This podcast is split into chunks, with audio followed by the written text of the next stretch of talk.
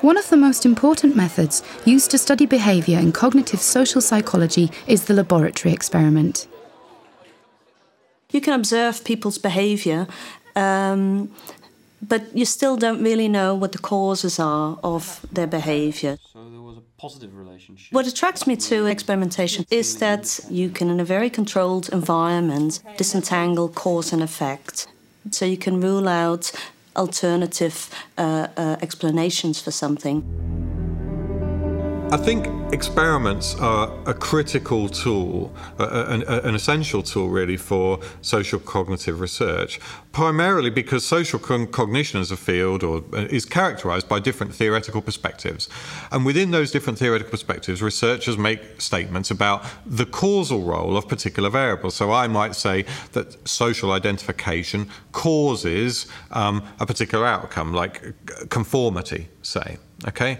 Now, what I need to do to, uh, from this perspective, in order to establish the validity of that statement, is to um, isolate the relevant theoretical variables and show that by manipulating them that actually that is indeed having the impact on the outcome variable that you're interested in demonstrating. And fundamentally in within the kind of empirical tradition of the science that the ability to differentiate between theories as a function of their ability to account for outcomes in that way is really critical in the way that they've evolved said we've got to do some experiments to look at this because we've got because again, if you just ask people what do you think about it, they'll say something. One example of a social psychological experiment is this uh, work that I'm currently doing with a PhD student of mine, actually a former OU student. He came to us and he said he was interested in the issues of the psychology of space. I said, well, that's really interesting because I think this is a classic medium in which kind of identity processes play themselves out.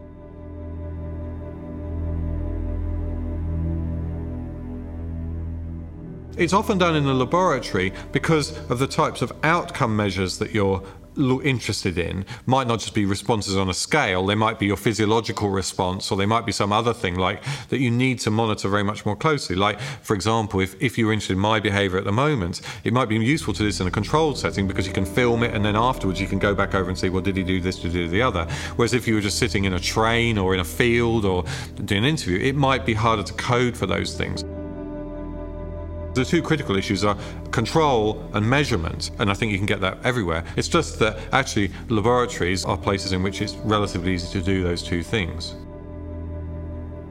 There are four conditions in the experiment which we're running at the moment. In the first one, um, somebody will walk in to a, a bare room and there will be no plants on the desk, there will be no pictures on the wall, and they'll be asked to do two tasks, both of which are timed, and there will be a questionnaire after those two tasks. The two tasks and the questionnaire are common across all the conditions.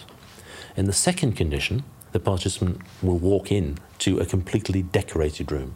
So we will put lots of pictures on the wall, lots of plants on the desk. The participant has no say over how those are arranged. They get on with the tasks.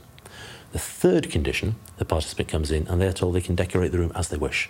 Plants wherever they want, pictures wherever they like. Then they do the tasks.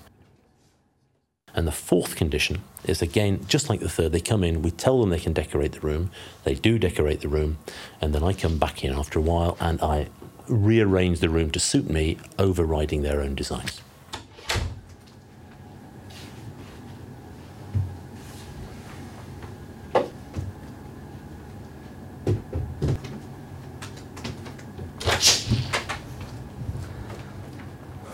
We have two tasks um, that the participants do that are timed. The first one of those is a card sorting task. And the reason for that is when you have cards spread all over a work surface, the eye naturally sort of flicks from one card to another and will take in quite a lot of what's going on around the desk. The second task is where they're asked to count the lowercase letters B on a single A4 sheet of paper.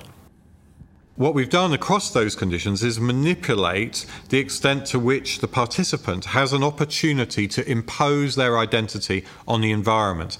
And what we predict is those last two conditions would be very different from the control condition, the baseline condition. That when they can create an environment that suits them, their performances and their orientation to the space is much more positive. But when they can't, when their use of that space is violated, the outcomes are much more negative.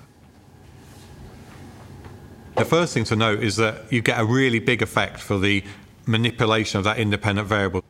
The opportunities for the individual to impose their identity on the environment or to have that identity challenged are really having a massive impact on the behaviour. In fact, if you look at the, just the time taken to uh, perform this task, there's a 27% variation in the time taken. So when they're slowest is where the identity is violated, where they're fastest is where they can impose their identity on the environment, they can decorate the room as they see fit. So not only have you got a very significant difference between the conditions, you've also got a really big one. The critical thing, though, is again that participants are blind to the manipulations. So clearly, we don't say to them, well, you're in this condition, but in a minute we're going to have someone else in a different condition. You know.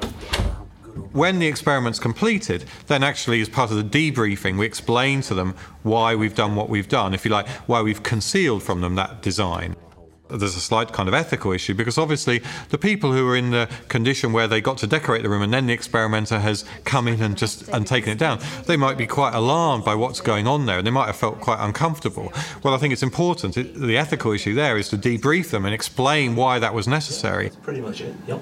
We're looking to see what happens to people's productivity and happiness, hence the questionnaire, mm-hmm. when we start messing about with people's workspaces.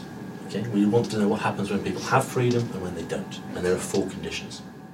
First when Craig came in and changed the environment around, um, I found it very disconcerting and it was quite confusing, um, especially in the tasks that I was performing. I felt that it did hamper my performance slightly. You were in the awkward condition, the fourth redecorated condition. there is very little deception involved in the current experiment. Um, there's a little because in the fourth condition, we ask them to design their own space, and then I come in and, and mess it all about for them, um, and that has a, a, necessary antagonistic effect. And we had to ask ethical approval for that.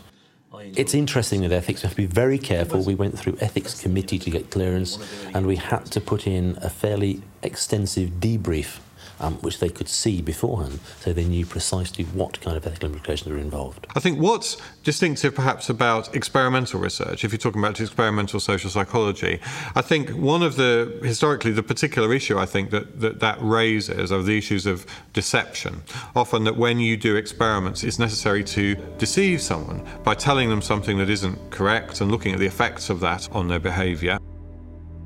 Most experimental social psychologists think that it is valid to deceive participants um, where there is a strong scientific case for that and where the uh, deception is not likely to cause any enduring harm for the participants in any way.